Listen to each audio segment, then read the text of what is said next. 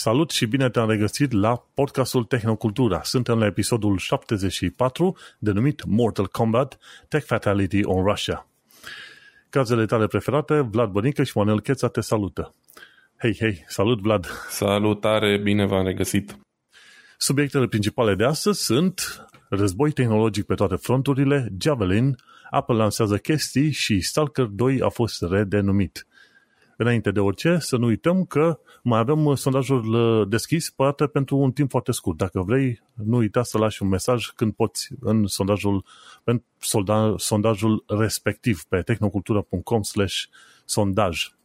Și ca înainte de a trece la toate discuțiile pe care le avem noi în ziua de astăzi, nu uita pe platformele pe care ne asculti tu să dai un like, share și subscribe și un review în așa fel încât uh, podcastul ăsta să ajungă la cât mai mulți oameni. Și mersi fain că asculti podcastul, că lași comentarii, că trimiți e mail și că participi la sondaj. Este un, uh, este un podcast pe care îl facem efectiv împreună. Am pornit podcastul 2, uh, noi doi Vlad, și acum îl continuăm cu mai mulți oameni. și Așa. Da, Bun, scuze, nu, me- nu merge butonul de mute.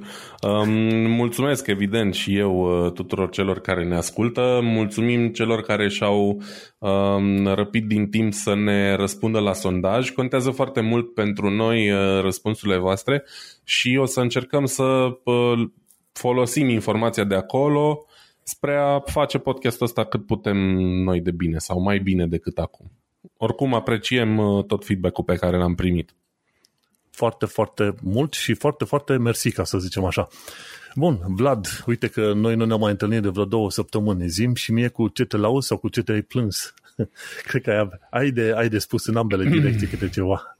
Da, am lipsit uh, săptămâna trecută pentru că am avut uh, musafire, a fost mai mea pe la mine și uh, mi-am adus aminte fix în cozi înainte că ea de fapt vine mai repede cozi decât credeam eu că vine Uh, din fericire ei i-am zis corect, că am avut emoții că i-am zis data greșită și că și-a rezervat transport pentru ziua greșită și în fine uh, o întreagă bătaie de cap, dar uh, totul a fost ok, numai că din păcate n-am avut timp să, să particip la podcast.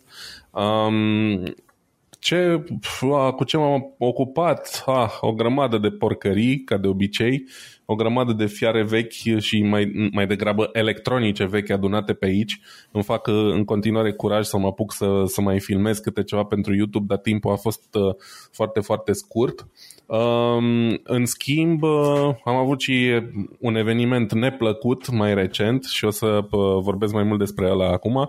Um, duminică seara m-am pus eu liniștit la culcare după ce am butonat calculatorul și când, când l-am închis, mi-a apărut clasicul Windows Updates, da? peste care nu prea mai ai cum să sari și scria acolo Update and Shutdown. Și am dat Update and Shutdown, am ieșit din cameră, m-am dus la son.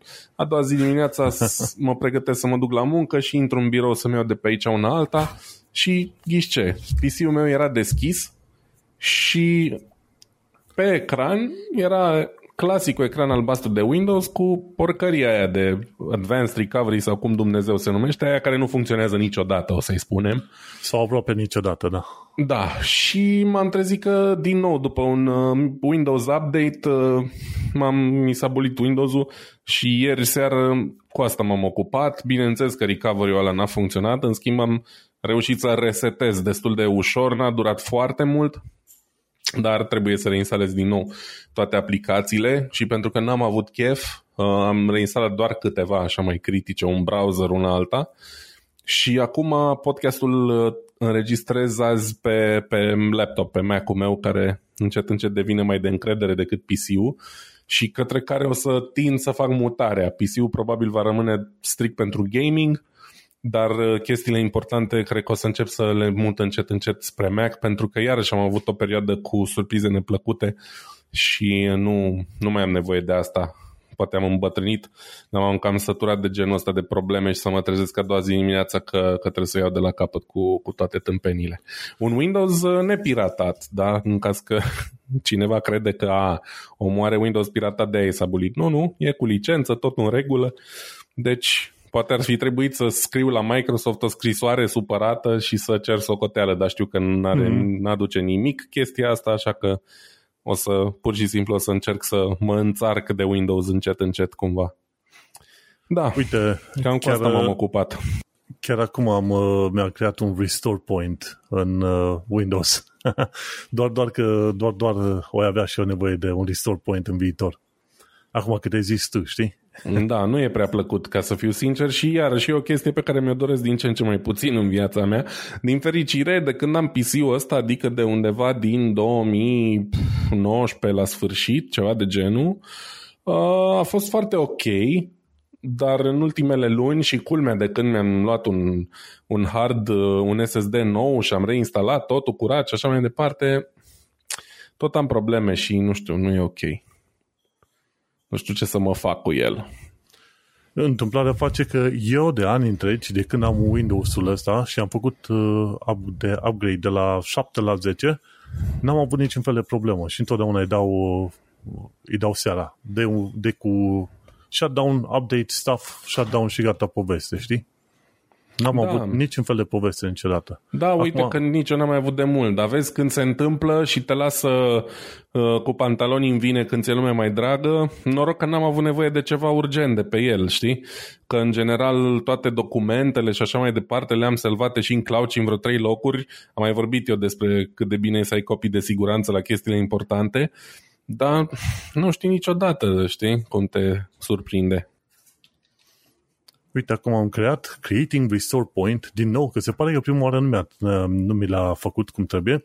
Că vorba aia, nu știi când te lovește și te lovește chiar când uh, nu te aștepți, știi? Și atunci poate să fie destul de dureros.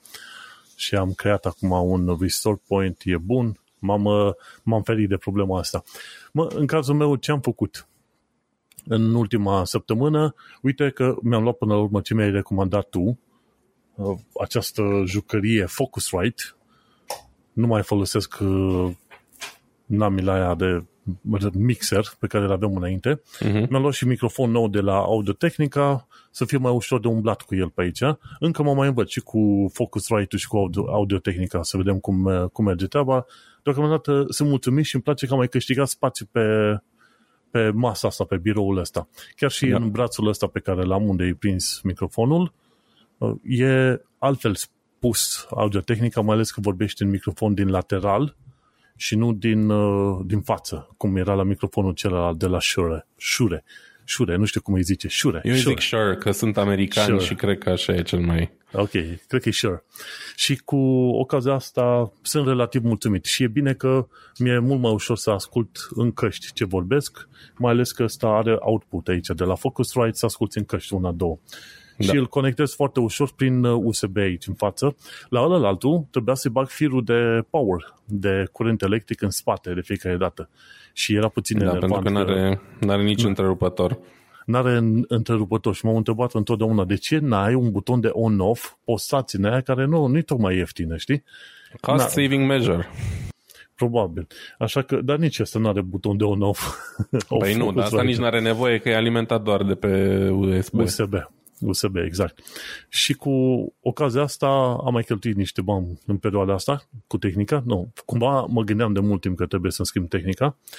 Și, guess what, mi-am uh, instalat jocul Gears 5. Știi că vorbeam la un moment dat de jocul respectiv și este Mhm. exact așa cum îl știam noi. E over the top, împușcături și te bați cu swarm și cu toți dușmanii aia alien ce mai sunt pe acolo de rup locul. E efectiv, nu are prea multă istorie, grafica este făinuță, bineînțeles, și jocul este chiar uh, simpatic. Așa cum îl știm noi, până la urmă să nu uităm, când uh, a apărut Gears, era foarte interesant modul în care te puteai ascunde după obs- obstacole, știi, apăsai pe spațiu repede după Da, obstacol da, da. și pe aia te muți repede de la un obstacol la altul. Și era revoluționar acum 10 ani de zile treaba asta, ok? Acum este un sistem atât de obișnuit încât uh, abia te aștepți. Ha? Văd luminile de la tine. Încât te aștepți uh, la asemenea lucruri de la orice fel de joc pe care îl ai. Și, și au cam pierdut din uh, aerul ăla de noutate. Știi cum a fost Matrix-ul? Matrix 4 acum, Da. dacă ar fi apărut Matrix-ul 4 în 99, da, într-adevăr era extraordinar. Dar cum a apărut acum după Matrix 1, îți dai seama. Dar uh, totuși, e ceva mișto. La un moment dat ai nevoie să-ți relaxezi creierul, să-l pui, să-l parchezi undeva și tot ce se face e să arunci rachete, bombe și să împuști dușmanii în stânga și în dreapta, știi? și atunci asta, e, asta este toată treaba. Până la urmă, Gears 5 este ce zice, știi? Te duci, ai ceva fan, după aia închizi și te duci mai departe în viața ta. Și cam da. atâta. N-am, n-am făcut mare lucru, știi? Um, referitor la gaming, eu acum eram în negocieri cu un băiat pe mica publicitate pentru jocul Dead Stranding pe PlayStation 4. Um, vreau să-l joc, mi-am dat seama că n-am jucat jocul ăla și care niște review-uri destul de ok.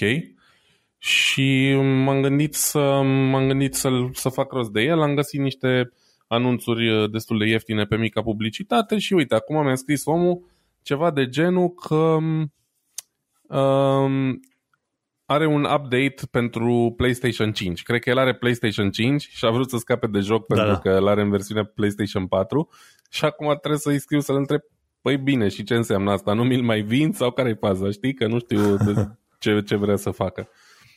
Că nu mai mai prejucă nimic altceva. Nu prea am avut ce în afară de Dota ocazional, din când în când, n-am mai jucat mare lucru. Da, nici eu foarte mult, dar uh, asta este viața. Bine, hai să pornim acum la, să ne uităm la sondaj. Mulțumim oamenilor care au răspuns și până la urmă au răspuns în total 17 oameni, la cât avem în principiu 150 spre 200 de ascultători pe episod pe mai multe platforme. Și ne ascultă oamenii pe tot felul de platforme. Și așa, cum, cum o să facem? Cred că o să discutăm la fiecare punct în parte, că noi oricum am avut cât? 5 întrebări, n-am cerut date personale de la nimeni, nici e mail nici gen, nici măcar țara din care sunt, știi? Și așa că avem, noi cumva bănuiam uitându-ne și făcând sondajul ăsta, noi cam bănuiam uh, proporțiile astea și până la urmă ne-au fost confirmate. Este bine să-ți cunoști audiența până la urmă, știi? Și uite, da. că prima întrebare, în ce situație asculti podcastul? Cei mai mulți oameni la drum, în mașină și o bună parte dintre oameni la muncă. Adică la drum în mașină 23%, la muncă 29% dintre oameni. Și cumva se potrivește cu experiența mea, pentru că eu ascult destul de mult la muncă. Eu ascult câteodată mai mult podcast la muncă decât acasă.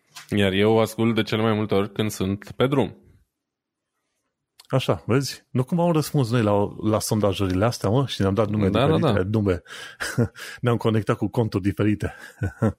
da, dar uh, eu ascult mai mult la muncă. Sunt situații în care, într-adevăr, eu fac web development, dar sunt situații în care știu ce am de făcut, am ideea de cod în creier, tot ce am de făcut e să scriu și să formatez, să scriu, să rescriu până mă plictisesc. Așa că, normal că am nevoie de ceva în fundal să funcționeze pe acolo, știi? Și da, până la urmă nu mă miră, cumva se potrivește. Cumva ascultătorii de podcasturi sunt uh, foarte mult oameni din bula noastră, într-un fel. Ca să zicem, da, sincronizați da, da. cu noi.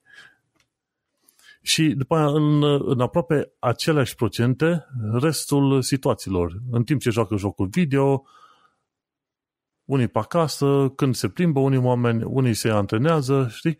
Oricum, cel mai mult cei care sunt în drum și la muncă. Și cumva bănuiam treaba asta, pentru că oricum, dacă e podcast și e fiind fișier audio, oamenii normal că l-ascultă în timp ce fac altceva. Știi? Pentru că nu, da, nu-ți, da, da. nu-ți cere toată atenția, știi? Până la urmă asta e frumusețea podcastului, faptul că poți să-l asculți în timp ce îți vezi de zi, cumva. Și să nu uităm că până la, la urmă și podcastul este o extensie a radioului obișnuit, care a apărut prin 1920, au uh-huh. apărut radiourile alea individuale și de atunci s-a dezvoltat radioul și nici n-a dispărut. Doar a evoluat. Și podcasturile, eu așa văd, podcastul ca fiind uh, descendentul radioului. Și ce faci cu radioul? Normal că l-asculti în fundal și îți faci alte chestii prin casă următoarea întrebare era care este partea preferată din podcast? Cei mai mulți oameni părerile personale. Și cu asta, iarăși, nimerim chiar foarte bine într-un sector în care vedem că e o diferență destul de mare între, să zicem, o emisiune, efectiv o emisiune și un podcast. În podcast ai o discuție între doi oameni care își aduc părerile lor personale, mai bune, mai rele, greșite sau nu. Pe când uh, o emisiune, să zicem, specializată pe un anumit punct, să zicem că te duci la Pro TV sau alte chestii, aștept să fie mai mult obiectiv și mai puțin păreristică, știi? Și tocmai de aceea cumva ne-e confirmat faptul că podcasturile țin cumva de oameni și sunt mai aproape de oameni, tocmai prin aspectul ăsta de păreri personale. Ce mai era pe acolo? Deci, păreri personale 35%. Carisma gazelor, acum nu, mai vedem și noi, 11%. Secvențele cu Vlad, uite, Vlad are mențiune, mențiune onorabilă, asta înseamnă că trebuie să-ți dau mărire de salariu. Mă, mă simt umilit. Nu umilit, scuze, măgulit, mă simt măgulit. Măgulit, Mulțumesc așa. că apreciez. Și foarte mulți, 23% preferă sfaturile date. Și asta încercăm să facem din când în când, cum ne vin idei și cum aflăm lucruri, de ce nu, să dăm sfaturi utile, pentru că noi am făcut podcastul ăsta tocmai în ideea că am vrea să ascultăm și știri, dar poate să și înțelegem mai bine tehnologia și să prindem și să distribuim sfaturi utile oamenilor. La următoarea întrebare, dacă vrei să vorbești tu, Um, da, lungimea podcastului, cât de lung crezi că ar trebui să fie un episod de podcast? Aici avem o majoritate covârșitoare pentru um, formatul sau durata pe care încercăm noi să o respectăm acum și anume undeva în jurul unei ore, o oră și un sfert. Um, e greu totuși în doi oameni să bagi atât de multă informație într-o oră. Noi am putea să vorbim și două și trei. Uh, aproape 20% din, din oameni ne-au sugerat să facem episodul mai lung. Noi am putea să-l facem mai lung, dar uite, 70% din oameni zic că așa e ok. Trebuie să luăm în considerare și attention span-ul majorității oamenilor, da? Adică uh, oricât de mult ne-ar plăcea nouă să vorbim despre subiectele pe care le avem aici și oricât de mult v-ar plăcea unora dintre voi să ne ascultați, um, trebuie să ne gândim și la uh, care e timpul mediu pe care uh, unii oameni și-l permit să să asculte episoadele. Probabil că vom avea la un moment dat și episoade ceva mai lungi, mai scurte, nu ni s-au cerut din fericire, e chiar imposibil din punctul meu de vedere să discuți în mai puțin de o oră chestiile astea, dar da, e în regulă așa, mulțumim și pentru chestia asta, înseamnă că am ales un, un, un format bun. bun. Știi? Și apropo de attention span, era un mit la un moment dat că oamenii au un attention span de vreo jumătate de oră sau ceva. De fapt este, ține de cât de lipiți se simt oamenii de emisiune, de filmul, de episodul respectiv. Când ascult un podcast de la Dan Carlin, de vreo 5-6 ore, când ești mă pun dimineața, încep să fac coding, pun în căști episodul ăla de vreo 6 ore și trece ziua așa, ascult ce zice el, scriu codul ce am de lucrat acolo și trece ziua, nu mă pictisesc deloc. Și sunt alte situații în care podcasturile astea care vin cu informații săptămânale care sunt la vreo două, două ore jumate, deja ascult poate doar jumătate din ele și pe aia merg mai departe, pentru că mai e și o, o problemă. La un moment dat ajuns să fii aglomerat cu prea multe podcasturi pe care le urmărești. Exact. Am, am cred că vreo 20 de podcasturi pe care le urmăresc. Și sunt unele la care ascult exact jumătate și pe aia plec la următorul, pentru că nu mă mai interesează ce alte subiecte discută, știi? Da, tocmai asta bă, era și bă, ce voiam eu să spun ulterior. Până la urmă e mai bine să comprimi informația, să o păstrezi în jurul unei ore, ca oamenii să poată asculta și altceva, că nu suntem numai noi, cu siguranță există și podcasturi mult mai bune sau poate vrei să compari părerile noastre cu părerile altora, poate vrei să asculti podcasturi din complet alte domenii, nici nu contează. Știi, ideea e că nu vrem să acaparăm timpul prea mult și chiar dacă vă, vă place să ascultați, considerăm că trebuie să că ăsta în sine e un exercițiu pentru noi să fim cât mai coerenți și să nu batem câmpii prea tare, pentru că am putea să ne lungim pe două, trei ore și să, nu știu, să se piardă, să se rupă foarte tare ritmul discuției și nici asta nu e ok. Efectiv din... să o lălăim mai iurea. Da.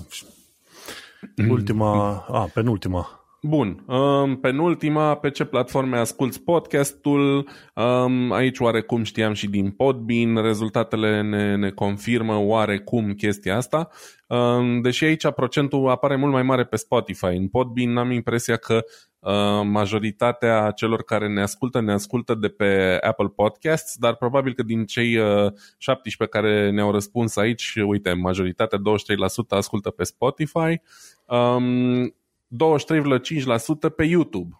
Um, sunt curios dacă ne ascultați și cu video. Am înțeles că unii ar vrea să vadă și video, dar nu facem nimic special în afară de a ne uita în monitor și unul la celălalt din când în când. Um, videourile cu noi n-ar fi deosebite și cumva editarea și procesul de upload și așa mai departe s-ar lungi uh, inutil. De aia nu considerăm momentan că e, e nevoie să facem video.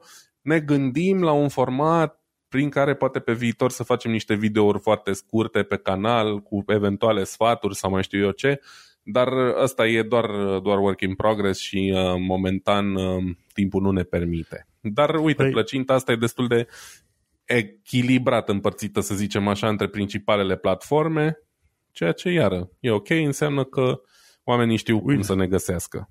Știi cum este și cu cazul în care se fac filme pentru YouTube de podcasting. Uite, de exemplu, mă, mă uit foarte mult la This Week in Tech. Și ei au mai multe tipuri de podcasturi. This Week in Tech, au Security Now, This Week in Windows Weekly, ce vrei tu pe acolo. Și fac și varianta video. Ei au ascultători pe, și pe radio normal, milioane de ascultători, au și pe online, poate chiar zeci, sute de mii de ascultători, dar pe YouTube au doar câteva mii de ascultători. Îți dai seama, deci un podcast de milioane de oameni au pe YouTube doar o mie și ceva de urmăritori. De ce? Pentru că e un format foarte, foarte lung și, într-adevăr, cum zici și tu, te uiți la doi oameni cum se uită unul la altul și se mai muțăresc câteodată pe acolo, mai dau de mâine așa ca niște giboni și cam atât. Nimic uh, important, înțelegi? Mai e o chestie. Noi stăm în Occident amândoi și problema e cu statul în Occident e că netul e extrem de prost. Um, oamenii ăștia de la, nu știu, This Week in Tech sau tot felul de outleturi din astea de, de presă au uh, probabil un internet, uh, niște conexiuni simetrice de mare viteză, nu le e greu să facă upload la giga întregi de video. Uh, pentru noi n-ar fi foarte ușor, pentru că noi avem niște conexiuni banale, am o viteză foarte bună de download, dar am doar 50 de megabits pe upload. Și ar dura o veșnicie să încarc orice fel de video de o oră sau așa pentru YouTube, ar dura, dura enorm de mult. Și efectiv nu, nu credem că merită pentru puținul pe care l-ar oferi totuși un video cu noi de o oră uitându-ne unul la celălalt, uh, nu merită timpul pe care îl pierdem. Preferăm să fie totul, cum să zicem, ne bazăm mai mult pe conținut. Iar conținutul nostru e ce vorbim aici, nu cum, uh, cum stăm cu microfoanele sub nas. Da, exact.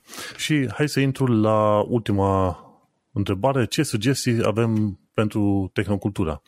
O bună parte au spus că este ok să continuăm, unii vreau să facem episoadele mai lungi și mai dese chiar, așa. Ce, ne, ce, ce îi mai interesează pe oameni e ca acest podcast să fie promovat la cât mai mulți ascultători. Hei, uite, Aici cine, cine vrea să fie promovat la cât mai mulți ascultători, de ce nu? Dați share pe mai departe și în felul ăsta o să asculte tot mai mulți oameni. Și cam atâta cu sondajul ăsta. Nu mă așteptam să răspund atât de mulți, sincer, dar uh, uite, vezi, 10% din ascultători au răspuns la sondaj, ceea ce este un lucru extraordinar de bun din punctul meu de vedere. Da, încă o dată mulțumim foarte mult. Noi am citit toate sugestiile, nu o să le enumerăm aici, chiar dacă sunt doar 17 sunt mai mult uh, pentru noi, au uh, o valoare pe sentimentală, personală, dar uh, promitem că o să încercăm să respectăm cât mai multe dintre ele. Unele, din păcate, nu se pot îndeplini să facem episodul mai lung, nici mai des. E foarte greu și așa cu timpul. Manu mai are încă un podcast. Eu încerc să fac alte chestii între timp și oricât de mult ne-ar, ne-ar plăcea, nu există suficiente ore în zi dar um, feedback-ul e foarte uh, apreciat uh, ca de obicei și o să încercăm să învățăm din, uh, din ce ne-ați scris aici sau să aplicăm din ce ne-ați scris aici ca să facem emisiunea asta cât mai bună.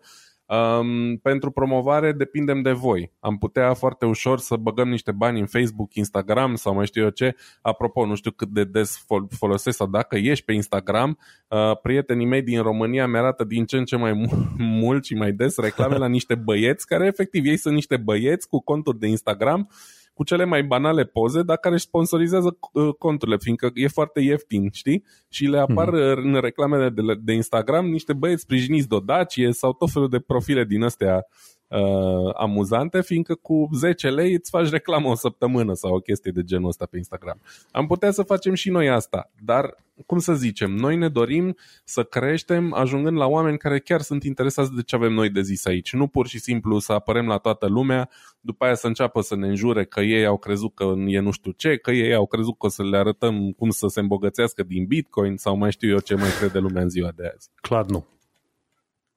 Bun. Bun, și cu ocazia asta, uite, hai că vorbesc puțin cum poți ajuta Ucraina până să tragi și tu puțin suflu ca să poți povesti despre subiectele tale.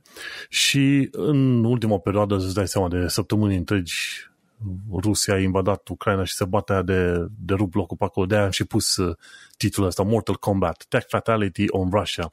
O să vezi când ajungem la sectorul frontul mondial. Acolo o să povestesc tot felul de lucruri. Dar acum doar două chestiuni destul de scurte. Cum poți ajuta Ucraina? Sunt uh, foarte multe resurse.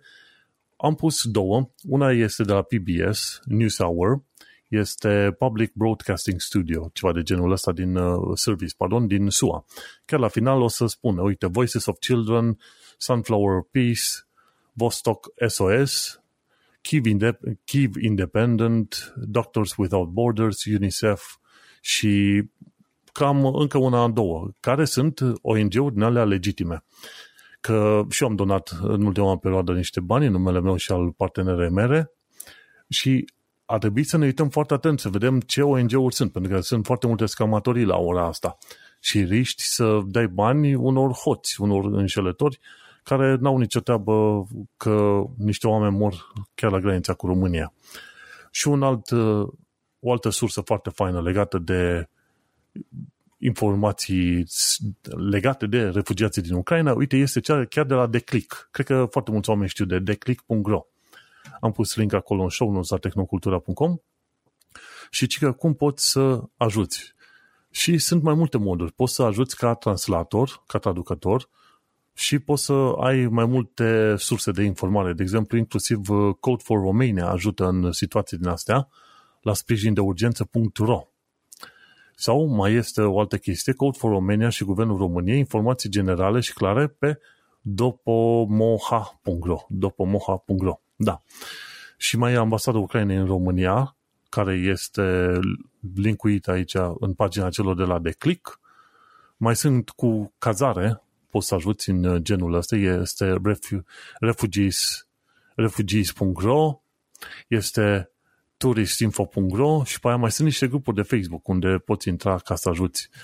Plus uh, shelter4ua.com pentru ucraina.com și într-adevăr este în ucraineană, dar uh, te poți pune cu Google, Google Translate să, să vezi. Uite ce, ce înseamnă la un tool foarte bun Google Translate. În perioada asta chiar este necesar, pentru că urmăresc uh, și pe Twitter tot felul de tweet și informații la minut legate de ce se întâmplă în uh, Ucraina și Twitter, cum se zice, Twitter are serviciul lor de traducere, dacă nu, folosești Google Translate ca să afli pe loc despre ce se vorba acolo, știi? Poți să ajuți cu transport, de exemplu, inclusiv transport cu avionul. Și că am înțeles că Wizard a pus la dispoziție pentru refugiați 100.000 de bilete gratuite prin, uh, prin site-ul Wizard Rescue. Foarte interesant, wizard.com Rescue. Poți să ajuți și cu bani. Există tot felul de conturi deschise pentru pentru bani care pot fi trimiși sau cu locuri de muncă. Mi-mi place sursa asta de la, cel, de la declick.ro pentru că este foarte relevantă pentru România. Cealaltă pe care am dat-o este destul de generală pe PBS. Oricum să nu uităm că noi avem foarte mulți ascultători și în afara țării. Și atunci pentru cei din afara țării merge sursa de la PBS, pentru cei din țară merge sursa de la declick.ro. Deci are foarte mult, inclusiv pentru animale de companie, cum poți să ajuți refugiații. Și de ce nu? Intră acolo, dă și tu un share mai departe la aceste linkuri ca să ajute pe cât mai mulți oameni în, în situația asta foarte urâtă cu războiul din Ucraina. Repetăm, războiul Rusiei împotriva Ucrainei. Nu e misiune specială militară, cum zic uh, rușii. Și cam atâta cu secțiunea asta mea. Da, um, și eu vreau încă o dată să reiterez faptul că noi aici la Tehnocultura condamnăm invazia Ucrainei de către Rusia, așa de mărunți cum suntem noi, dar um, trebuie ca toată lumea să știe că a fost un gest neprovocat și care se transformă din ce în ce mai mult din această caragios, caragios denumită misiune specială într-un, nu știu, nici măcar război nu aș mai zice, e un atentat terorist fără margini, um, având în vedere modul în care se desfășoară ostilitățile, de la, nu știu, coridoare de evacuare deschise și apoi bombardate și așa. Deci astea sunt efectiv manevre teroriste, nu mai vorbim aici de un război. În război, în general, se încearcă protejarea civililor, Aici nu, nu se mai poate vorbi de așa ceva. Românii noștri au fost foarte săritori și uh, îi apreciem uh, pentru chestia asta. În ciuda diferențelor uh, politice dintre România și Ucraina, trebuie să nu uităm că oamenii ăia sunt la fel ca noi, niște oameni simpli care nu au în general nicio legătură cu ce se întâmplă la nivel politic și um, chiar și în Brașov am văzut că s-au mobilizat foarte bine oamenii. La centrul la Katia Uh, s-au pus la dispoziție locuri de cazare și așa mai mhm. departe. Mm-hmm. Am donat și eu la rândul meu bani uh, unei cunoștințe din Ucraina, de aici, uh, din Germania, au fost foarte recunoscători și um, asta vă urăm și vouă să, să donați sau să ajutați sub orice formă puteți. E nevoie și de voluntari. Dacă vorbiți limba rusă sau ucrainiană, iarăși vă puteți pune la dispoziție prin servicii de traducere care sunt foarte căutate la momentul actual, deci aveți ce face. Trebuie doar să, să vedeți cum puteți ajuta um, și dacă credeți că bă, de ce să-mi pese mie de aia, gândiți-vă că într-o bună zi s-ar putea să fim noi în locul lor. Nu ne dorim asta, sperăm să nu se întâmple niciodată, dar, uh, cum să zic eu, suntem foarte aproape și noi de, de locul ăla, mai aproape decât e confortabil, ca să zic așa. Bun, Hai să trec și eu la primul meu subiect. Um, e vorba, uite, săptămâna trecută a fost mare eveniment, mare, Manu, și tu nu l-ai acoperit, că tu nu ești fan Apple ca mine. Um, a fost um, lansarea de primăvară a produselor Apple. Un eveniment, na, ca toate cele de până acum. Eu nu m-am uitat la el, că mă plictisesc uh, fantastic și nu halesc efectiv marketingul ăla lor extrem de scump. Mai ales da. graficele alea amărâte, știi, da. foarte colorate de colo-colo, dar nu spun scara nici de la cât la cât, nimic. Nu, nu, nu. Sunt niște grafice, cum să zic eu, făcute să impresioneze oamenii care nu vor să știe toate detaliile alea. Dar e ok. Uh, câteva produse um, au fost sau par foarte ok. Um, o să trec așa prin ele, nu o să vorbesc foarte în detaliu pentru că e prea devreme și n-au, nu-mi place să dau detalii până nu apar niște review-uri serioase. Um, probabil cea mai importantă sau cel mai interesant uh, produs este noul Mac Studio uh, cu procesor M1 Ultra. Nu mai știu băieții ăștia, nu mai au, uh, cum se numesc ele, clase Lume, de... Da nu mai găsesc clasificări, taxonomie, da, da, așa. Da. Au ajuns de la Mega, Maxi, nu știu ce, acum sunt la Ultra care Ultra este un procesor din două M1 Max-uri lipite unul de altul. Apoi când or să vrea să lipească două M1 Ultra unul de altul, cum o să ne mai zică, doamne? O să fie mega, super, da. giga. Mm, ideea e că arhitectura asta a lor modulară pare că se scalează foarte bine și că funcționează foarte bine și le ușurează extrem de mult treaba tot ce trebuie să facă e să mai lipească două chipuri din astea unul de altul și deja un computer mult mai puternic. Ei se laudă aici, bineînțeles, cu 20 de nuclee, cu 128 de giga de memorie, cu 800 de giga pe secundă rate de transfer, whatever. Nimic nu contează în momentul de față din cifrele astea. Trebuie doar să așteptăm să vedem primele review-uri. Evident, numindu-se uh, Mac Studio, e îndreptat uh, în principiu către oamenii din industrie care se ocupă de editare video profesională și așa mai departe și probabil că la asta va fi foarte bun computerul ăsta. Uh, e amuzant fiindcă carcasa arată cam cum lucrez eu în Fusion, știi? Uh, Fusion e o aplicație în asta de uh, computer aided design și e un cub să zicem, cubul din care au făcut Mac Mini și au mai tras așa de o latură ca să-l mai înalțe un pic și a ieșit Mac Studio. Uh, forma, nu, nu, nu știu dacă amprenta e aceeași, dar e foarte similar cu Mac Mini, ceea ce până la urmă nu e neapărat un lucru rău, dar arată un, un pic mini caragios. pe steroizi, dacă poți să zici așa, e mai înalt, așa foarte... Da, arată un pic caragios și, cum să zic eu, arată un pic de lene la, la design. Apple se străduia mai mult de atât, știi? Acum mi se pare că s-au lăsat un pic pe tânjală. Ar trebui să le fie un pic rușine. Uh, bun, dar trecem peste. Bineînțeles, un nou uh, Uh, monitor de 27 de inch, 5K, studio display, um, care se va potrivi foarte bine cu Mac Studio ăsta. Dar care la 1600 de dolari preț uh, de bază, nu știu cu câte bugete se potrivește și cred că și pentru profesioniști există soluții mai ieftine și cel puțin la fel de bune. Dar, na, nu comentăm. Eu nu sunt fan de dat mii de euro pe monitoare, așa că o să trec foarte repede peste chestia asta.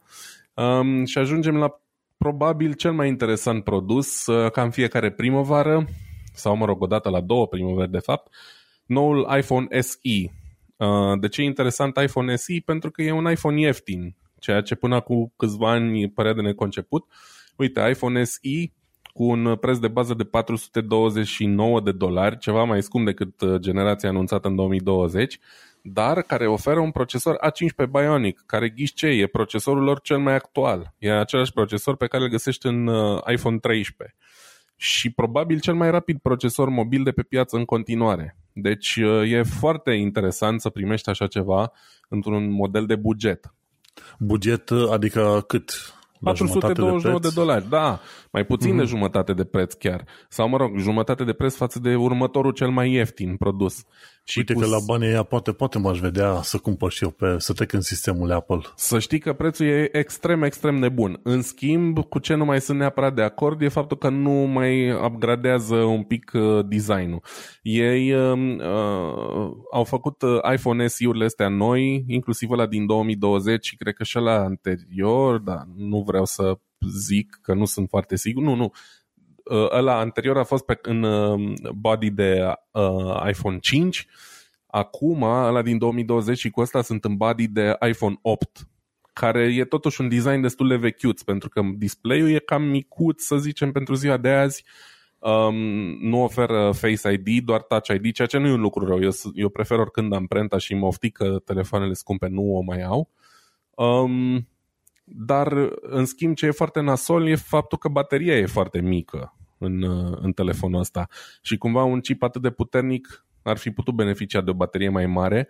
Poate ar fi fost mai ok să facă noul iPhone SE într-o carcasă de iPhone 8 Plus, care cumva urmărește aceleași linii de design, uh, dar e mai mare știi? Și încape o baterie mai mare și un ecran mai mare acolo. Păi și atunci plătești mai mult mai pe măsură, nu? Nu, nu mi se pare că că ar trebui, sau hai poate cu un 20 de euro de dolari mai mult, pentru că iarăși e aceeași generație, știi, de telefon, doar că mm. 8 e la mic clasic, 8 Plus, cred că se numea, nu mai țin minte, e ceva mai măricel și cumva se potrivește mai bine cu 2022 și cu ideea de A15 Bionic. Auzi, apropo de ceea ce zici tu, de telefoane mari, pe mine mă cam miră că tot felul de producători vor să treacă de la telefon mare la și mai mare și mai mare. Sincer, sunt unele telefoane la care abia și eu cu mâna asta mea mare mă descurc să le folosesc cu o singură mână, știi? Așa deci, e. Tot mai mulți oameni încep să se plângă deja că telefoanele sunt prea mari, ai uh, tot felul de accesorii pe care le prinzi pe spatele telefonului, să ții cu degetele din spate, știi, pe la mijloc, da. să poți să-l folosești, dar sincer, nici nu ai nevoie să faci niște telefoane din ale enorme, efectiv, pentru că telefonul, în principiu, vrei să-l ții în buzunar, să-l scoți repede, să te plimbi repede, să faci ce vrei tu. De aia, din punctul meu de vedere, SU este chiar potrivit ca mărime și nici nu mă interesează să aibă o formă extraordinară. Eu prefer mai mult uh, să mă bucur de performanță și de baterie, știi? E, uite, fix despre asta e vorba. Sunt de acord că dimensiunea e foarte ok, dar bateria care încape în carcasă e mică. Înțelegi? E un pic prea mică și e, cum să zic eu, nu prea ajunge o zi întreagă de folosit așa mai intens. Gen, dacă ești într-o plimbare într-un oraș străin și trebuie să te uiți din când în când pe Google Maps și să mai cauți eventual și o cafenea unde să iei prânzul sau ceva, s-ar putea să nu te ajute, să nu te ajungă până la sfârșitul serii. Ceea ce asta ar însemna că ar trebui să care un power Știi bank soluția. cu tine și mai știu eu ce. Da, e soluția un power bank. Dar știi care mai e treaba? Trebuie să scoți aplicațiile de social media, în special Facebook-ul. Facebook-ul și Instagram-ul, dacă le-ai scos, atunci o să vezi că ține bateria cu vreo 20-30% mai mult. Da, bine, se poate. Uite, eu nu le folosesc, eu Facebook nu mai am instalat pe telefon de mult și Instagram l-am tăiat de la date. Deci dacă sunt uh, plecat și nu sunt la un Wi-Fi, nu pot să-l accesez. Dar, uh, da, mă rog, asta ar fi problema mea personală. Mi-ar plăcea un telefon cu o baterie un pic mai mare. Formatul este foarte fain, într-adevăr. Nevasta mea are un SI generația trecută, care iarăși avea uh, tot așa un chip super ok, super performant, doar că bateria iar e, e un pic la limită, știi, un pic too close for comfort, ca să zic așa, pentru o zi întreagă de, de utilizare. Da, e ok. Mm-hmm. Trecem așa mai departe. Mai avem încă două chestii care au fost prezentate. Unul dintre ele mai interesant, unul absolut deloc. Uh, ăla mai interesant este noul iPad Air care va avea un procesor M1. Um, iar iPad Air cumva nu mai înțeleg sensul în gamă, dar în fine um, va avea procesorul M1, ceea ce arată cumva că iPad-urile se apropie din ce în ce mai mult de ce, trebuie să fie, ce ar trebui să fie un laptop sau un computer da? Uh, de la Apple. O fi bine, o fi rău, nu pot să-mi dau seama încă. Și cea mai na, inutilă, să zicem, uh, lansare e un nou iPhone 13 și 13 Pro de culoare verde. Că verde și nu era până acum. Stai, să, stai să-mi aduc aminte. Deci e iPhone 13, dar suntem pe iOS 14 sau 15 deja? S-a trecut la iOS 15, da. Aha, știu că noi aveam niște probleme la momentul că trebuia să facem development de un nou UI, un user interface și trebuia să punem butonașele jos de tot. Iar dacă nu faci în aplicație nativă, dezvoltare pentru o aplicație de iPhone sau ceva, este foarte complicat să ai butoanele în partea de jos. Pentru că aia, partea de jos a telefonului sunt vreo 40 de pixele rezervați, în mm-hmm. care mhm. dai odată uh, tap, atingi odată ca să iasă UI-ul, interfața obișnuită a iPhone-ului și după aia mai apeși încă o dată ca să facă acțiunea care vrei tu. Și... Da, acolo e un fel de butonul de home unde zici tu, probabil. Um, că ne mai fiind un buton fizic, e doar o chestie pe ecran, un semn.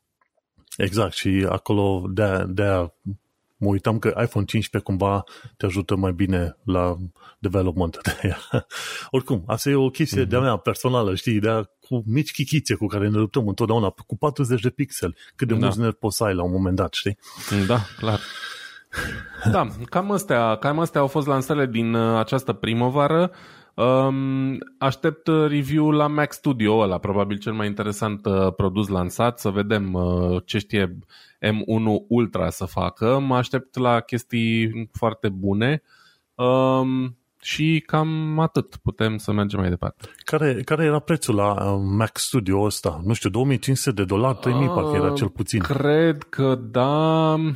Acum în articolul ăsta la care... A, uite, de la 2000 de dolari apar la cel mai ieftin până ah, la 4000 de dolari. Simpatici, de la 2000. Ok, m-am da. speriat. Cred că e de la 2500. Mă, știi care e chestia? Eu nu, eu nu mai sunt așa de, de uh, supărat pe prețurile astea când stau să mă gândesc că unii dau atâta pe un telefon mobil. Uh, computerul ăsta cu siguranță face mult mai multe decât un telefon mobil de aceiași bani, știi? Chiar dacă nu are ecran și mai trebuie să dai extra și pe ecran și whatever. Dar în ziua în care a ajuns să coste 2000 de dolari un mobil, cumva nu mi se mai par niște prețuri așa de mari la chestiile astea. Părerea mea. Da corect în tot ce zici. Și acum, hai să trecem, uh, ca să-ți dau și ție timp de respiră, ca să zic așa, hai să trec la câteva știri despre, de pe frontul mondial. O să vorbesc de vreo două, trei știri, după aia trecem la tine, la știrea ta. De exemplu, pe frontul mondial, și aici când discutăm de frontul mondial, discutăm de modul în care, cel puțin din punct de vedere tehnologic, Rusia este lovită din toate direcțiile. Și efectiv, dacă urmărești ce, ce zice tipul ăsta la Tech Altar, nu știu dacă ai reușit să vezi filmul lui, uh, spune ci că Rusia nu poate supraviețui blocajului tehnologic și nu, nu mi-a fost foarte clar ce vrea să zică omul nostru. Și la un moment dat a povestit, păi uh, uite-te că foarte multe aparate folosite în prelucrarea de țiței au nevoie de componente high-end din străinătate, care străinătate nu, nu, le, nu le mai vând în uh, Rusia. Gândește-te că mai devreme sau mai târziu Rusia va fi blocată de la, de la a cumpăra tot felul de procesoare foarte avansate chiar și de la China. Cumva americanii deja vor să-i forțeze pe chinezi să nu vândă nimic, absolut nimic rușilor. Și gândește-te, tipul ăsta de la Tecalta a spus, uite, Rusia, Rusia nu mai are voie să primească piese de schimb pentru avioane, pentru prelucrare de țiței, pentru computere. Nu mai are voie să primească procesoare avansate, doar din alea pe procese mai vechi de 15 nanometri, ceva de genul ăsta. Și gândește-te cât de mult poate să fie afectată orice fel de industrie când uh, nu mai are voie să, niciun fel de firmă care face afaceri cu SUA sau cu Uniunea Europeană, nu mai au voie să vândă produsele astea către Rusia. Bineînțeles că la un moment dat Rusia, la fel cum, uh, cum face și Corea de Nord, vor, uh, se vor folosi de comerț clandestin ca să facă rost de asemenea materiale, dar va fi mai greu Și efectiv îți dai seama cum vor fi trimiși. Nu numai că nu vor supraviețui blocajul ăsta tehnologic cum trebuie, ci vor fi și trimiși înapoi în timp, sănătos, sănătos. Îți dai seama, dacă blocajul ăsta ar dura pe un an de zile, deja îi blochează extraordinar de mult. Plus că o tonă de oameni deja nu mai vor să lucreze cu firme din Rusia. De exemplu, uite, prima mea știre de pe frontul mondial spune așa, germanii sunt anunțați să se ferească de Kaspersky. Și vorba de antivirusul Kaspersky. Și, efectiv, guvernul german a anunțat pe cetățenii germani de curând, cred că ieri sau astăzi, să nu mai folosească antivirusul Kaspersky. Și îți dai seama, la un moment dat erau scandaluri destul de mari legate de Kaspersky și mi se pare că cine, niște cercetători de securitate din, uh, din Israel au descoperit că cumva Kaspersky făcea spionaj pentru ruși. Și tocmai de aceea germanii au spus nu, recomandăm cetățenilor obișnuiți, cetățenilor germani să mai folosească Kaspersky. Și gândește-te că odată ce apare mișcarea asta în uh, Germania, o să apară mișcarea asta în toată Uniunea Europeană. Și efectiv tot ce înseamnă produs făcut din Rusia, vândut din Rusia, blocat. Ce înseamnă aia? Deci nu primești nici procesoare, nici piese de schimb și ceea ce produci tu pe, pe sistem digital nu mai este acceptat în sănătate. Știi? Și în ultima perioadă, uite, mergem pe mai departe la următorul punct, ci că rușii au sărit pe VPN-uri, ci că creșterea de utilizare a VPN-urilor a fost de aproape 3000 la sută. De 30 de ori a crescut în ultimele 3 săptămâni, pentru că și aici trebuie să precizăm foarte clar, mai toate rețelele au fost blocate, gen Facebook, ce era Instagramul, cred că WhatsApp-ul au fost blocate, ce mai, uh, cred că la un moment dat, nu știu dacă au blocat și cumva și Telegramul, mi se pare. Nu, și cred că au încercat, dar nu cred că e posibil să facă chestia asta. Și gândește-te că acum foarte mulți cetățeni ruși trec pe VPN-uri, altfel nu mai reușesc să dea de de site-urile și de informațiile de care ar avea nevoie în sănătate. Și chiar uh, cei de la Computer World au făcut au făcut la un moment dat un, uh, un mic sondaj, așa, să vadă care sunt cele mai bune VPN-uri pentru, pe, pe vremea de război, în zone de conflict. Și aici este vorba de, chiar au, uh, chiar au spus ei la un moment dat, de topul făcut de cel, cei de la top 10 VPN. Și a spus așa, măi, uite-te, printre toate VPN-urilor care, VPN-urile care ar fi relativ utile în vreme de conflict și mai ales în Rusia în momentul de față este Windscribe, care are și versiune gratuită de 10 GB pe lună, mai e Astral VPN, mai e Private VPN, e Surfshark și VPN Area. Ideea e că eu am auzit de Surfshark, dar uh, este interesant că n-au pomenit nimic de NordVPN. Știi că NordVPN tot primește reclame pe tot fel de canale noastre de tech pe și care le folosesc și eu momentan.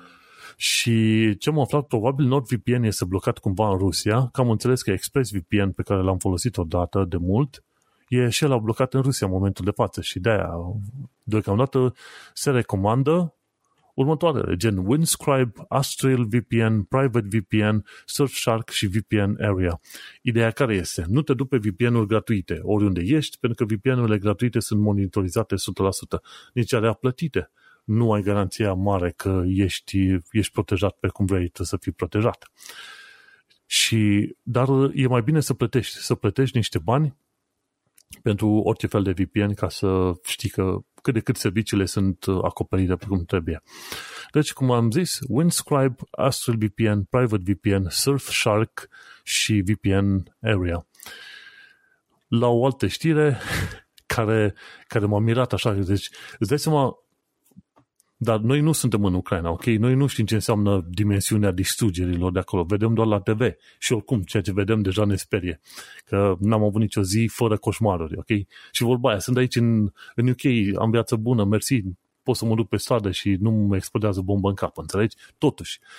Dar cumva se discută mai bine pe limba noastră când vedem din punct de vedere tehnologic cum este cumva și Rusia lovită la rândul său. De exemplu, gândește-te că Rusia mai are doar două luni de stocare de date.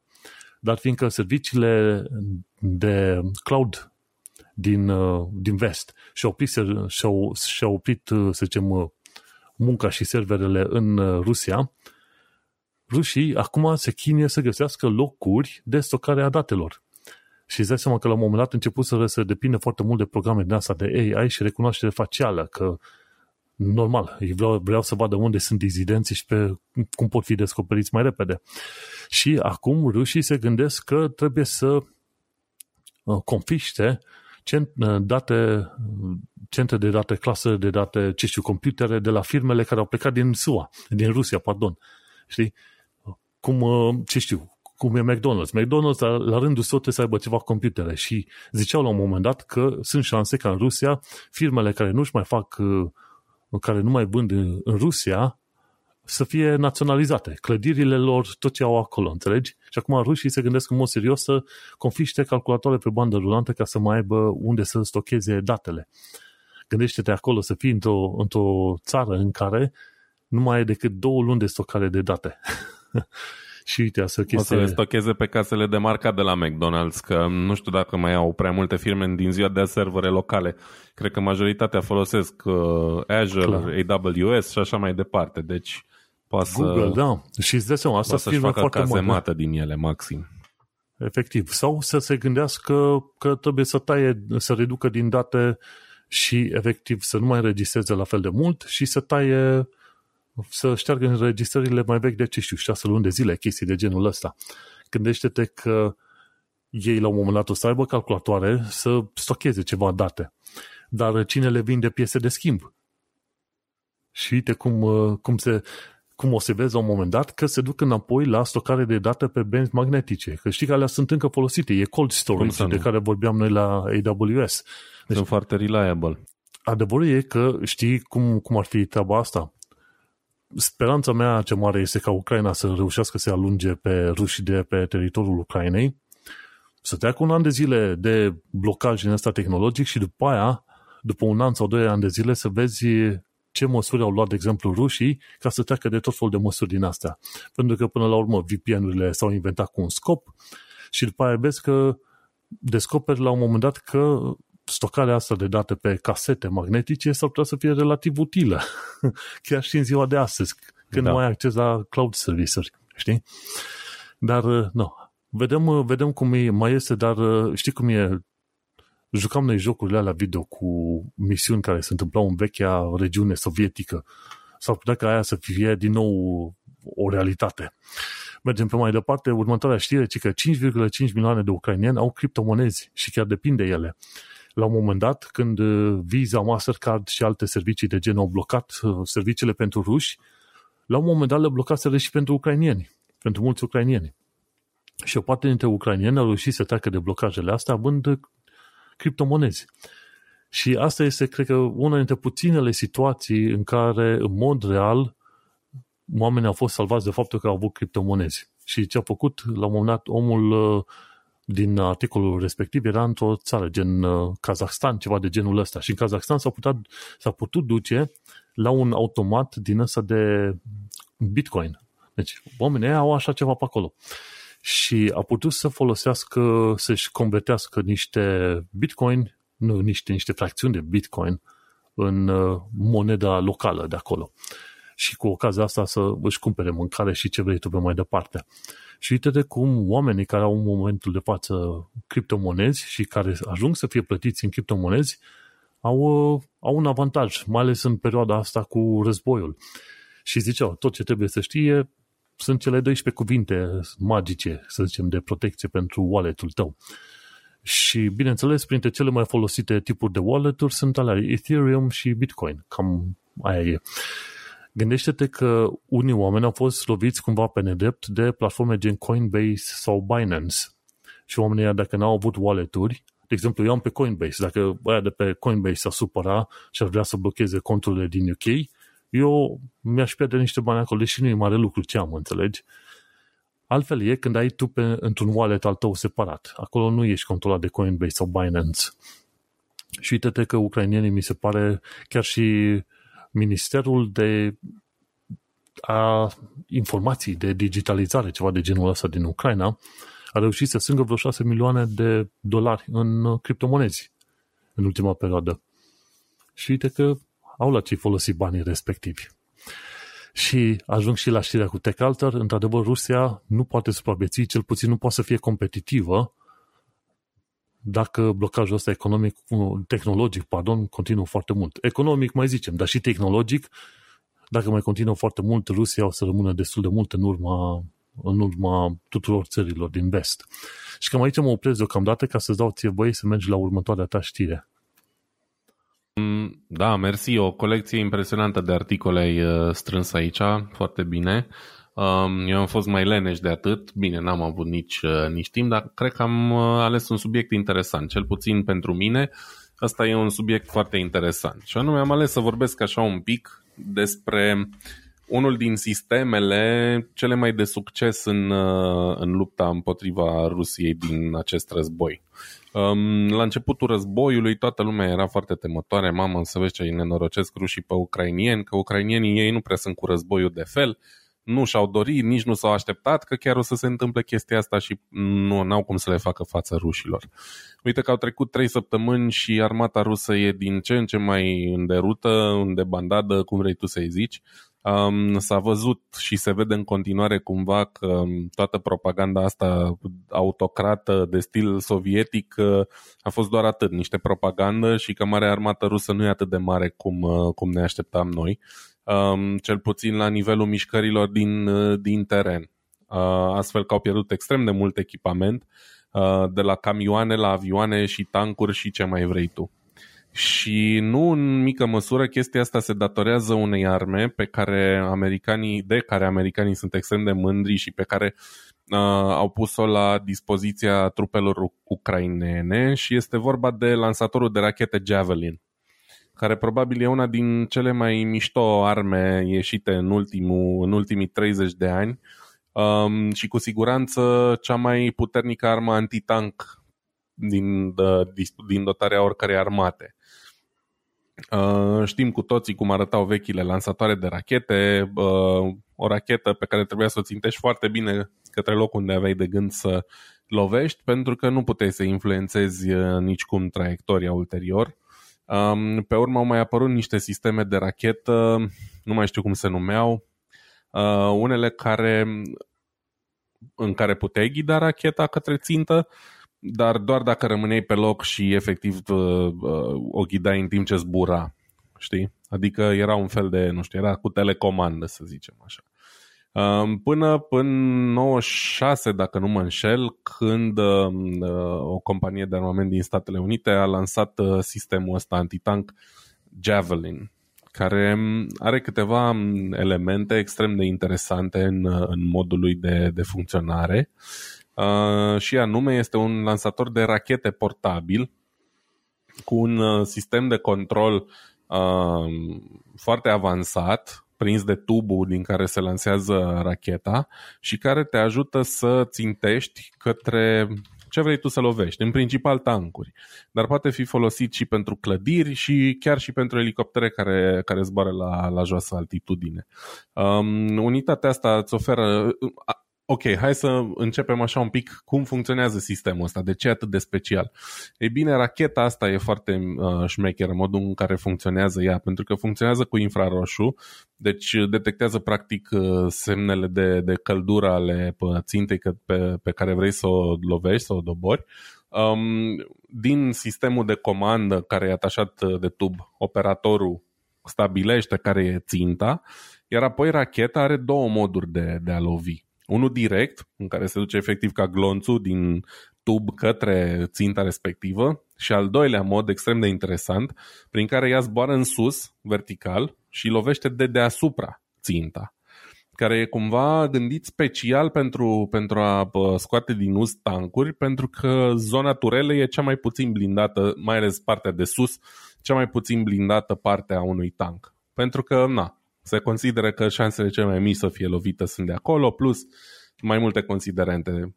Echipamentul e montat deasupra ușa, etc. No. Americanii s-au gândit la chestia asta și au zis, bă, trebuie să dezvoltăm un sistem care poate să lovească de acolo. Și basically e 100% mortal pentru tancul respectiv, uh, orice lovitură di- directă de, de Javelin și cred că pentru majoritatea tancurilor pe care le are în uz armata rusă cel puțin, uh, fiind vorba de tancuri vechi, sovietice, construite înainte să apară sistemul ăsta Javelin, știi? No. Și ce mai e foarte șmecher la rachetele Javelin și de ce sunt atât de eficiente, um, păi dintr-un motiv destul de simplu, dar totuși complex, pentru că are două încărcături explozive. Una e foarte aproape de vârf și are rolul să facă o gaură, da? să penetreze straturile superioare ale armurii, pentru ca a doua încărcătură, încărcătura principală, să ajungă cât mai aproape de zona vulnerabilă, de pielea subțire, să zicem, sau chiar de, de interiorul uh, tancului pe care vrei să-l distrugi. Cumva similar are și RPG-urile și Rocket Propelled uh, uh, grenade. grenade și, da. și alea cumva similar au și alea două duble explozie ca să exact. reușească să, să treacă de armură respectivă. Exact. Dar am înțeles eu la asta cu Javelin-ul că este vorba de rachetă și chiar am căutat de, de curiozitate să văd cât costă o asemenea rachetă. Ora, o singură rachetă costă 175.000 de dolari. Da.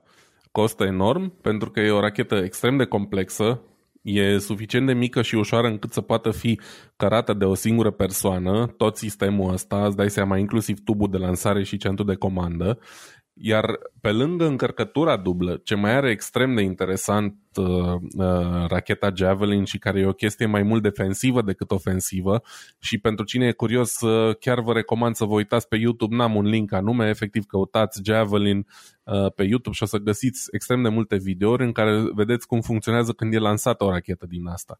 Are două motoare racheta asta. Are un motor cu care se lansează și care o aruncă la 5 metri sau ceva de genul 5-10 de, metri, dacă am așa. Da, de cel care a tras-o, iar apoi motorul de zbor pornește și o aruncă, buf, efectiv în sus, iar de acolo i-aș, i-aș face treaba. Și care e scopul la chestia asta? Păi unul la mână, dacă ar fi motorul la principal, um, uh, singurul motor probabil că l-ar pune în cur pe operator pentru că e foarte puternic, pentru cât de mică e racheta, dar doi la mână, cumva îndepărtează semnătura uh, Uh, uh, de căldură de cel care a tras racheta și atunci îl face mai greu de depistat. Bașca, racheta o taie în sus, deci nu prea se poate uh, vedea exact din ce direcție a venit atacul, pentru că de cele mai multe ori, dacă uh, cel care trage era ascuns, pentru cei către care se trage, racheta va veni de, de sus. Da? Nu prea vor ști exact din ce direcție a venit. Uh, îți dai seama, vorbim de o rachetă care zboară probabil destul de aproape de viteza sunetului pe distanța aia pe care zboară ea, um, undeva până la 5 km, am impresia că e eficient, și ceea ce e foarte ok, îți dai seama, pentru majoritatea uh, utilizărilor. Și uh, există ceva videouri inclusiv din războiul ăsta cu soldați ucrainieni care folosesc sistemele astea Javelin și deși nu-mi place deloc războiul, bă, e deosebit de satisfăcător să vezi cât de eficiente sunt. În momentul în care ai luat ținta, tancul ăla e cam gata, adică nu prea ai ce să, ce să faci. Există niște sisteme din astea cu uh, care încearcă să deturneze racheta înainte să da, lovească. De, de, da, sistem de deflecție cu infraroș, da. Da, nu prea funcționează. Nu, și cu siguranță pe tancurile vechi sovietice au sunt mult prea analoge, analogice, whatever, înțelegeți voi ce să zic, da. uh, pentru, pentru așa ceva.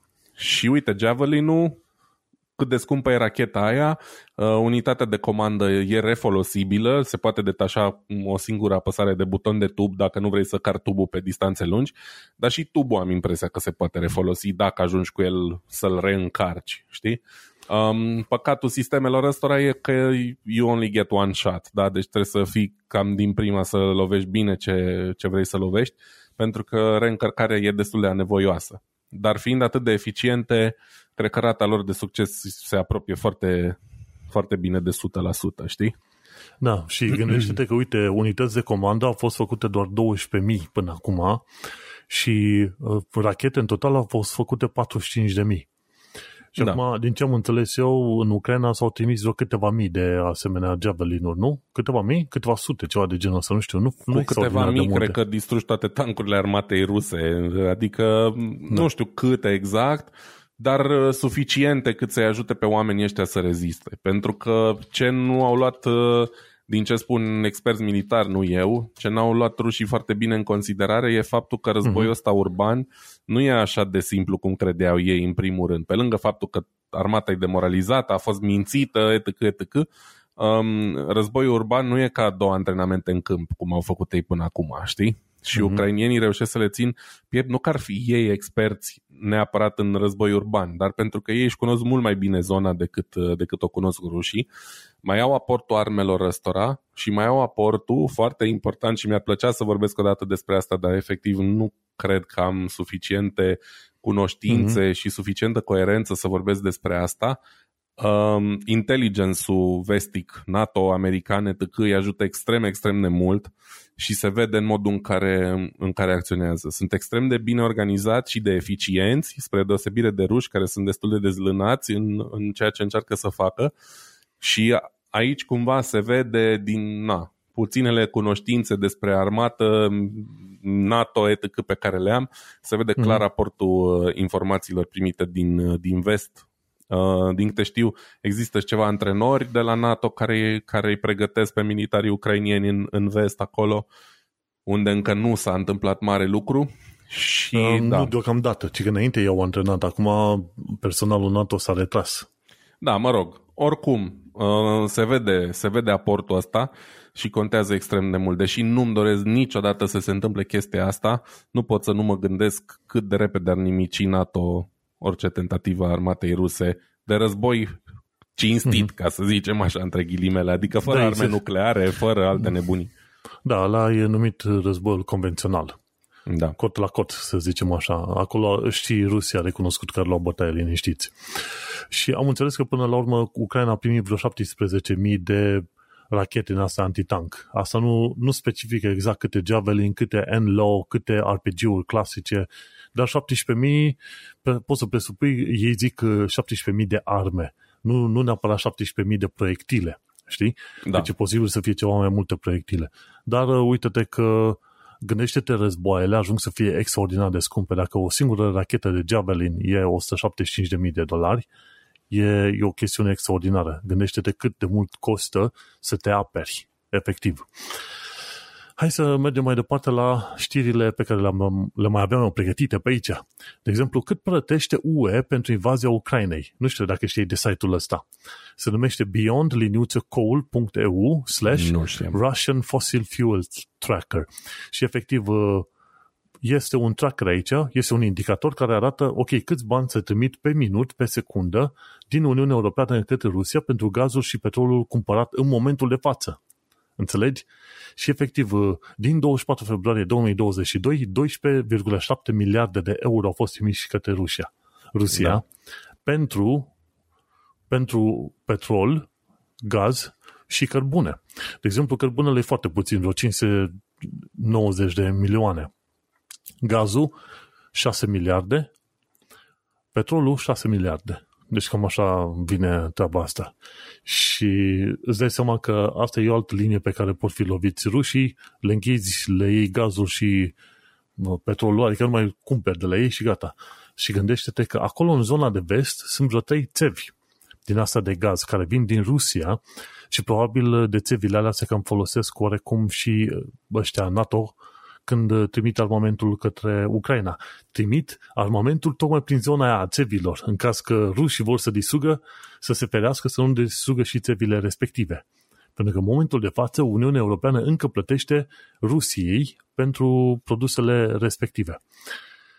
Și din ce am înțeles eu, mai ales când este vorba de gaz venit din Rusia, contactul cu Gazprom le îi permite UE-ului să plătească prețul cu o, mie, cu o lună de zile înainte. Deci cum era gazul la cu o lună, ăla îl plătește luna asta, știi? Și am înțeles că până la urmă și Germania și alte țări deja încep să discute să închidă robinetul și pentru gaz și pentru petrol de la roșii. Uite, din 24 februarie până în momentul de față, 12,7 miliarde de euro au fost trimiși către Rusia. Germania, care acum 10 ani uh, zicea hai să închidem centralele atomice că ne descurcăm cu gaz rusesc, nu avem nevoie de energie atomică. Uite acum că sau Scholz s-a deschis până la urmă. Asta înseamnă să fii prost și ticălos, Manu, știi? românește. Da. Păi aia, știi cum e? Până la urmă, răul pe care l-a făcut uh, Merkel înainte, acum trebuie să-l repare Scholz. Înțelegi? Și cam asta e. Văd că pare deschis la chestia asta, inclusiv uh, Partidul Verde din Germania e deschis la, la înarmare și la folosirea de centrale nucleare. Hop, hop. Păi ei au ajuns, au ajuns unde și-au dorit, uh, da? au făcut, uh, cum să zic eu, propaganda dorită atunci, au ajuns unde și-au dorit și acum își dau și ei seama cât de tâmpiți au fost. Mm-hmm. Știi? Încet, încet. Să vedem ce se va întâmpla. Nu vreau să transform discuția într-una prea politică. Dar important e că ar trebui tăiat gazul și petrolul, că până la urmă oamenii vor supraviețui. Va fi greu la început, dar după aia vor supraviețui. Eu sunt dispus să, dar... mai iau, să mai iau un plover pe mine dacă e nevoie, adică și... al du mai part, ca să zic așa. Și eu la fel, bineînțeles. Mergem pe mai departe. DuckDuckGo, știi, motorul ăla de căutare super private ce vrei tu, da. și că ascunde sursele ruse din pagina de rezultate. Au zis, ok, sursele care sunt conectate direct cu Kremlin, gen Sputnik, uh, Russia Today, alea vor fi trimise undeva pe pagina 2, 3 sau 4 din, pagina, din uh, pagina de rezultate. Și asta înseamnă că efectiv le-au scos din uh, motorul lor de căutare. Au fost destul de mulți oameni supărați pe chestia asta. Dar eu, într-un fel, revin la ceea ce am zis mai de mult. Una este să ai o părere sinceră despre, ce știu, alien și alta este să fii plătit de cineva ca în mod deliberat să induci în eroare Ok, o campanie de dezinformare clar, uh, clară și directă. Ok? În cazul ăla, prietene, îți închide ușa și du-te la plimbare. Și DuckDuckGo închide rusă, sursele astea, Russia Today, Sputnik și altele de genul ăsta. Și la fel a făcut și YouTube. Au blocat canale afiliate cu Putin. Foarte multe. Pe lângă Russia și Sputnik au, au închis la un moment dat, mi se pare că discutau de sute de canale legate de bruși. Și uite-te cum uh, așa se se mai calmează treaba. Mai știi când uh, îți spuneam că Twitter-ul la un moment dat devenise mai prietenos? Că au dispărut boții. Toți boții de pe Twitter acum atacau cumva Ucraina. Și nu mai erau interesați să discute, da. să promoveze conspirațiile astea anti-vaccin. Vezi? Și mm-hmm. vezi cât de multe au venit tocmai din direcția aia Rusiei pe acolo. Așa că din punctul ăsta de vedere sunt uh, mulțumit. Ok, și o altă chestie care am mai văzut-o pe aici, guvernul rus are un departament din ăla de, al cenzurii efectiv numit Roskomnadzor și 800 de giga de date salvate de Roskomnadzor au fost uh, puse pe, la liber pe internet, se presupune de către cei de la Anonymous. Hopa, cine știe ce, ce găsești, ce informații găsești tu pe acolo. E interesant. Oricum, au loc cyber atacuri peste tot și dintr-o parte și în alta și se consideră în principiu, dacă ești în Germania sau în UK și participi la asemenea cyber atacuri, ești și tu la risc ca la un moment dat poliția din țara în care ești să te aresteze pentru chestiuni, măsuri ilegale. Deci cine participă la campania asta de cyber atacuri trebuie să fii foarte atent. Și am știri foarte pe scurt efectiv un minut cât mai avem noi din uh, podcastul ăsta. Stalker 2, ci că va fi redenumit Heart, Heart of Chernobyl. Chernobyl. Care este treaba? Uh, Chernobyl, Chernobyl este denumirea ucrainiană a Cernobylului, Cernobylului. Știi că noi, de fapt, ce folosim noi uh, gen Kiev și Chernobyl, alea sunt denumirile rusești ale locurilor. De-aia și pe la tot felul de canale din astea de știri zic nu e Kiev, e Kiev. E Kiev, una, și Cernobâl nu e Cernobâl, e Ciornobul. Ciornobul. Ca să se treacă, bineînțeles, să se discute de modul în care se pronunță în Ucraina, efectiv, pe limba ucrainienilor. Și uite, Stalker 2, jocul, dacă va ieși vreodată la lumina zilei, este, se va denumi inima din Cernobâl, Ciornobâl și este o chestie foarte tare. Eu chiar sper ca la un moment dat rușii să fie trimiși la plimbare și echipa de la Stalker 2 să poată să-și continue viața și, bineînțeles, să creeze acel joc pentru noi. În episodul trecut am spus că pe mine m-a lovit personal chestia asta, că faptul că ăștia de la Stalker 2 din studio trebuie să ia arma în mână să se apere de invazia rusă. Deci aia deja m-am, m-am enervat. Deci când intră Stalker 2 și scapă, am să cumpăr jocul de două, trei ori numai, numai ca să știu că îi susțin. Pe mai departe, cei de la Internet Archive digitalizează 70 de milioane de pagini noi. Pagini care sunt salvate în microfișe din alea, filmulețe micuțe. Și e foarte interesant. Ăștia de la Internet Archive devin un, un monstru al uh, arhivelor de internet și arhivelor digitale. Este un serviciu extraordinar pe care îl fac și o să fie atât de bun încât în viitor o să vândă serviciu de stocare și pentru alte țări și firme. O altă chestie ce am văzut interesantă în ultima perioadă este vorba că apar tot mai multe de asta, încercări de contrabandă cu procesoare în China. Nu droguri, nu arme, nu. Procesoare, fratele meu. Alea sunt uh, hot commodity în momentul de față. Era un om care și-a lipit pe corp vreo 130 de procesoare. Unde a avut el locul ăla, nu știu. Pe vremuri se furau și rulmenți așa, Manu. Deci uh, dacă au încăput rulmenți, au încăput și procesoarele alea. Exact. Dacă vrei să știi care sunt cel mai bune PC-uri de gaming și ce recomandări sunt, intră pe Tom's Hardware, am aici linkul în uh, show notes și acolo specifică computere de gaming undeva între 500 de dolari și 1000 de dolari. Dar în principiu, în, într-o altă zi o să avem timp să discutăm mai mult. Dar în principiu poți să ai un calculator de gaming linii și la 500 de dolari. Și ultima chestie, ci că e cea mai tare aplicație de care eu n-am auzit niciodată. YouTube Vanced.